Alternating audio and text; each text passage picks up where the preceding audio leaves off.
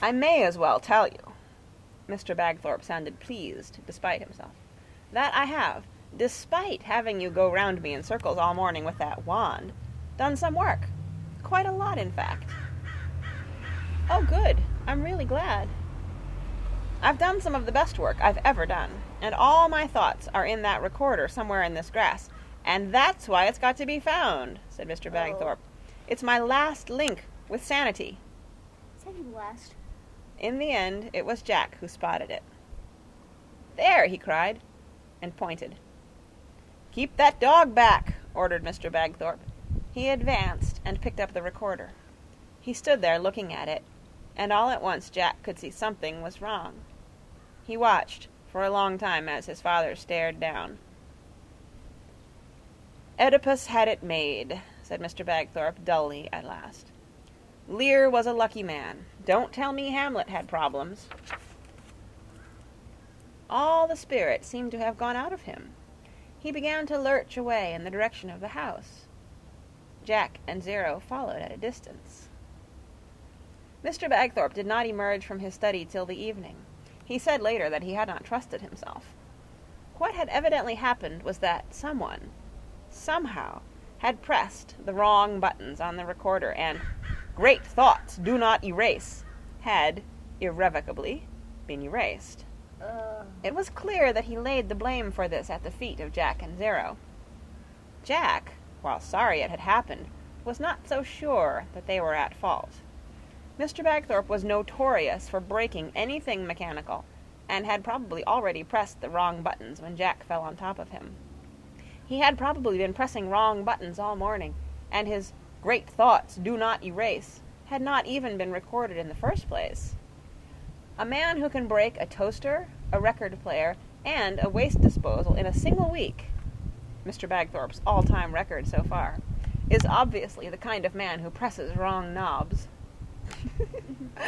Mister Bagthorpe's brooding presence behind the closed door of the study cast something of a blight over the rest of the household, and Jack wished he did not have to do what he still had to do, which would upset everybody still more. But he had a plan of campaign, and he had to stick to it.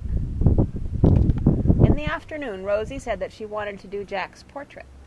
She received so much praise for Grandma's that she was greedy for more. She suggested that the burned-out dining room would be a good background for this portrait, too, because it would throw Zero's honey coat into relief. Jack agreed. He squatted on the blackened carpet, which was at least dry by now. At first, things went well enough. No one else was there, and as the Bagthorpes tended only to say clever or sardonic things when there was an audience, conversation was normal enough. Jack suggested that Rosie should do a self-portrait for her own birthday the following week, and she was delighted by this idea. "What I can do," she said, "is do a birthday self-portrait every year as long as I live, and then I can hang them in rows, and it'll be really interesting. I bet nobody's ever done that before in the whole history of painting. Thank you, Jack." She was very happy, humming, as she mixed up her paints and making little remarks like, "I think your face has got more interesting since you started having visions and things. It was a bit blank before." It was this particular remark that reminded Jack again of what he had to do before the day was out. He didn't want to do anything immediately, because he didn't really want to make Rosie his victim if he could help it. He wondered who might be suitable. Grandma and Mister Bagthorpe were both out, and Atlanta, too, on the grounds that the language barrier would prevent her from understanding what a great brown bear was. William was not a good prospect, because he would only sneer and not even bother to tell the rest of the family. He was still pondering when Tess came in. That was Tess. "Seen Atlanta?" she asked. Rosie and Jack shook their heads. Tess came up behind Rosie and started looking at Jack, and then back at the portrait, assessing the likeness. Quick as thought, Jack fixed his gaze on the blackened wall just behind Tess's left ear. He could not, of course, see what effect this was having, but he heard Tess whisper to Rosie, "Look! Look at him! Is that how he looks?" "Oh dear!" Rosie jumped up. "It is! It is!" Another minute, and they would both be out of the room. "I see, I see," Jack murmured. "A giant bubble I see red, I see white, and clouds. We've had this one before, he heard Tess whisper. He's having the same vision as yesterday. And I see, oh, it is the age of the bear, a great brown bear. There were two squeals in close succession, and Jack removed his gaze in time to catch sight of the rapidly retreating backs of Rosie and Tess. That's done, he thought with satisfaction. That'll soon be round the house. He was right.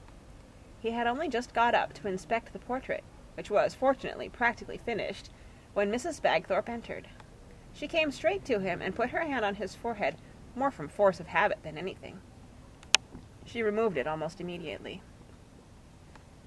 "It is a hot day, of course," she murmured. "What's up, Mother?" Jack inquired. "Like my portrait?" "It's wonderful, darling. A speaking likeness. But, oh, Jack, what do you mean? What kind of a great brown bear, and where?" The memory of how quickly the lavender man had materialized after Jack's prediction was clearly still with her. "Bear?" he repeated. "What bear?" "Rosie and Tess are in a dreadful state," she told him. "Oh, have I had another vision?" asked Jack. "I'm afraid you have, and this time you saw not only a giant bubble, but a great brown bear, apparently." She sounded so worried that she would have undoubtedly written a letter to Stella Bright for advice, had the thing been feasible. Grandma was the next to arrive, and she wanted Jack to describe the bear, because she thought it might have been a vision of Thomas he had been having.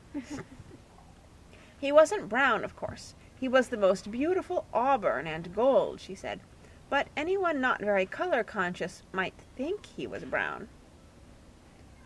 Jack got out of this by saying he had no clear memory of what he had seen. "I just have this hazy impression," he said, "and it definitely wasn't the right shape for a cat." Grandma didn't give up straight away, because she had already set her heart on a resurrection of Thomas. The whole of the rest of the day was given over to a thorough examination of Jack's latest vision and what its meaning might be. It was as thorough a Bagthorpian post-mortem as there had ever been. The thing was looked at from every conceivable angle, and everyone had something to say. Grandma was sticking to her Thomas theory, even after Jack had told her that, vague as his impression was, he was now sure it did not have whiskers. William was taken up with the red and white aspect of it, and concocting elaborate theories to do with Yorkshire and Lancashire, despite the fact that none of the Bagthorpes had ever been anywhere near either of these counties.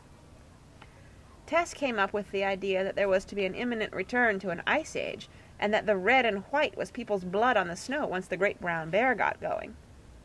The giant bubble, she ingeniously explained, was an igloo. Rosie stuck her fingers in her ears while Tess was talking like this. All in all, Missus Fosdike was perhaps the most decisive in her reaction. "The day a great brown bear walks in this house," she said, "I walk out. You can call it provisional notice, if you like." Jack went to the trouble of recording this in his campaign book that night. "We've got it in writing now," he thought.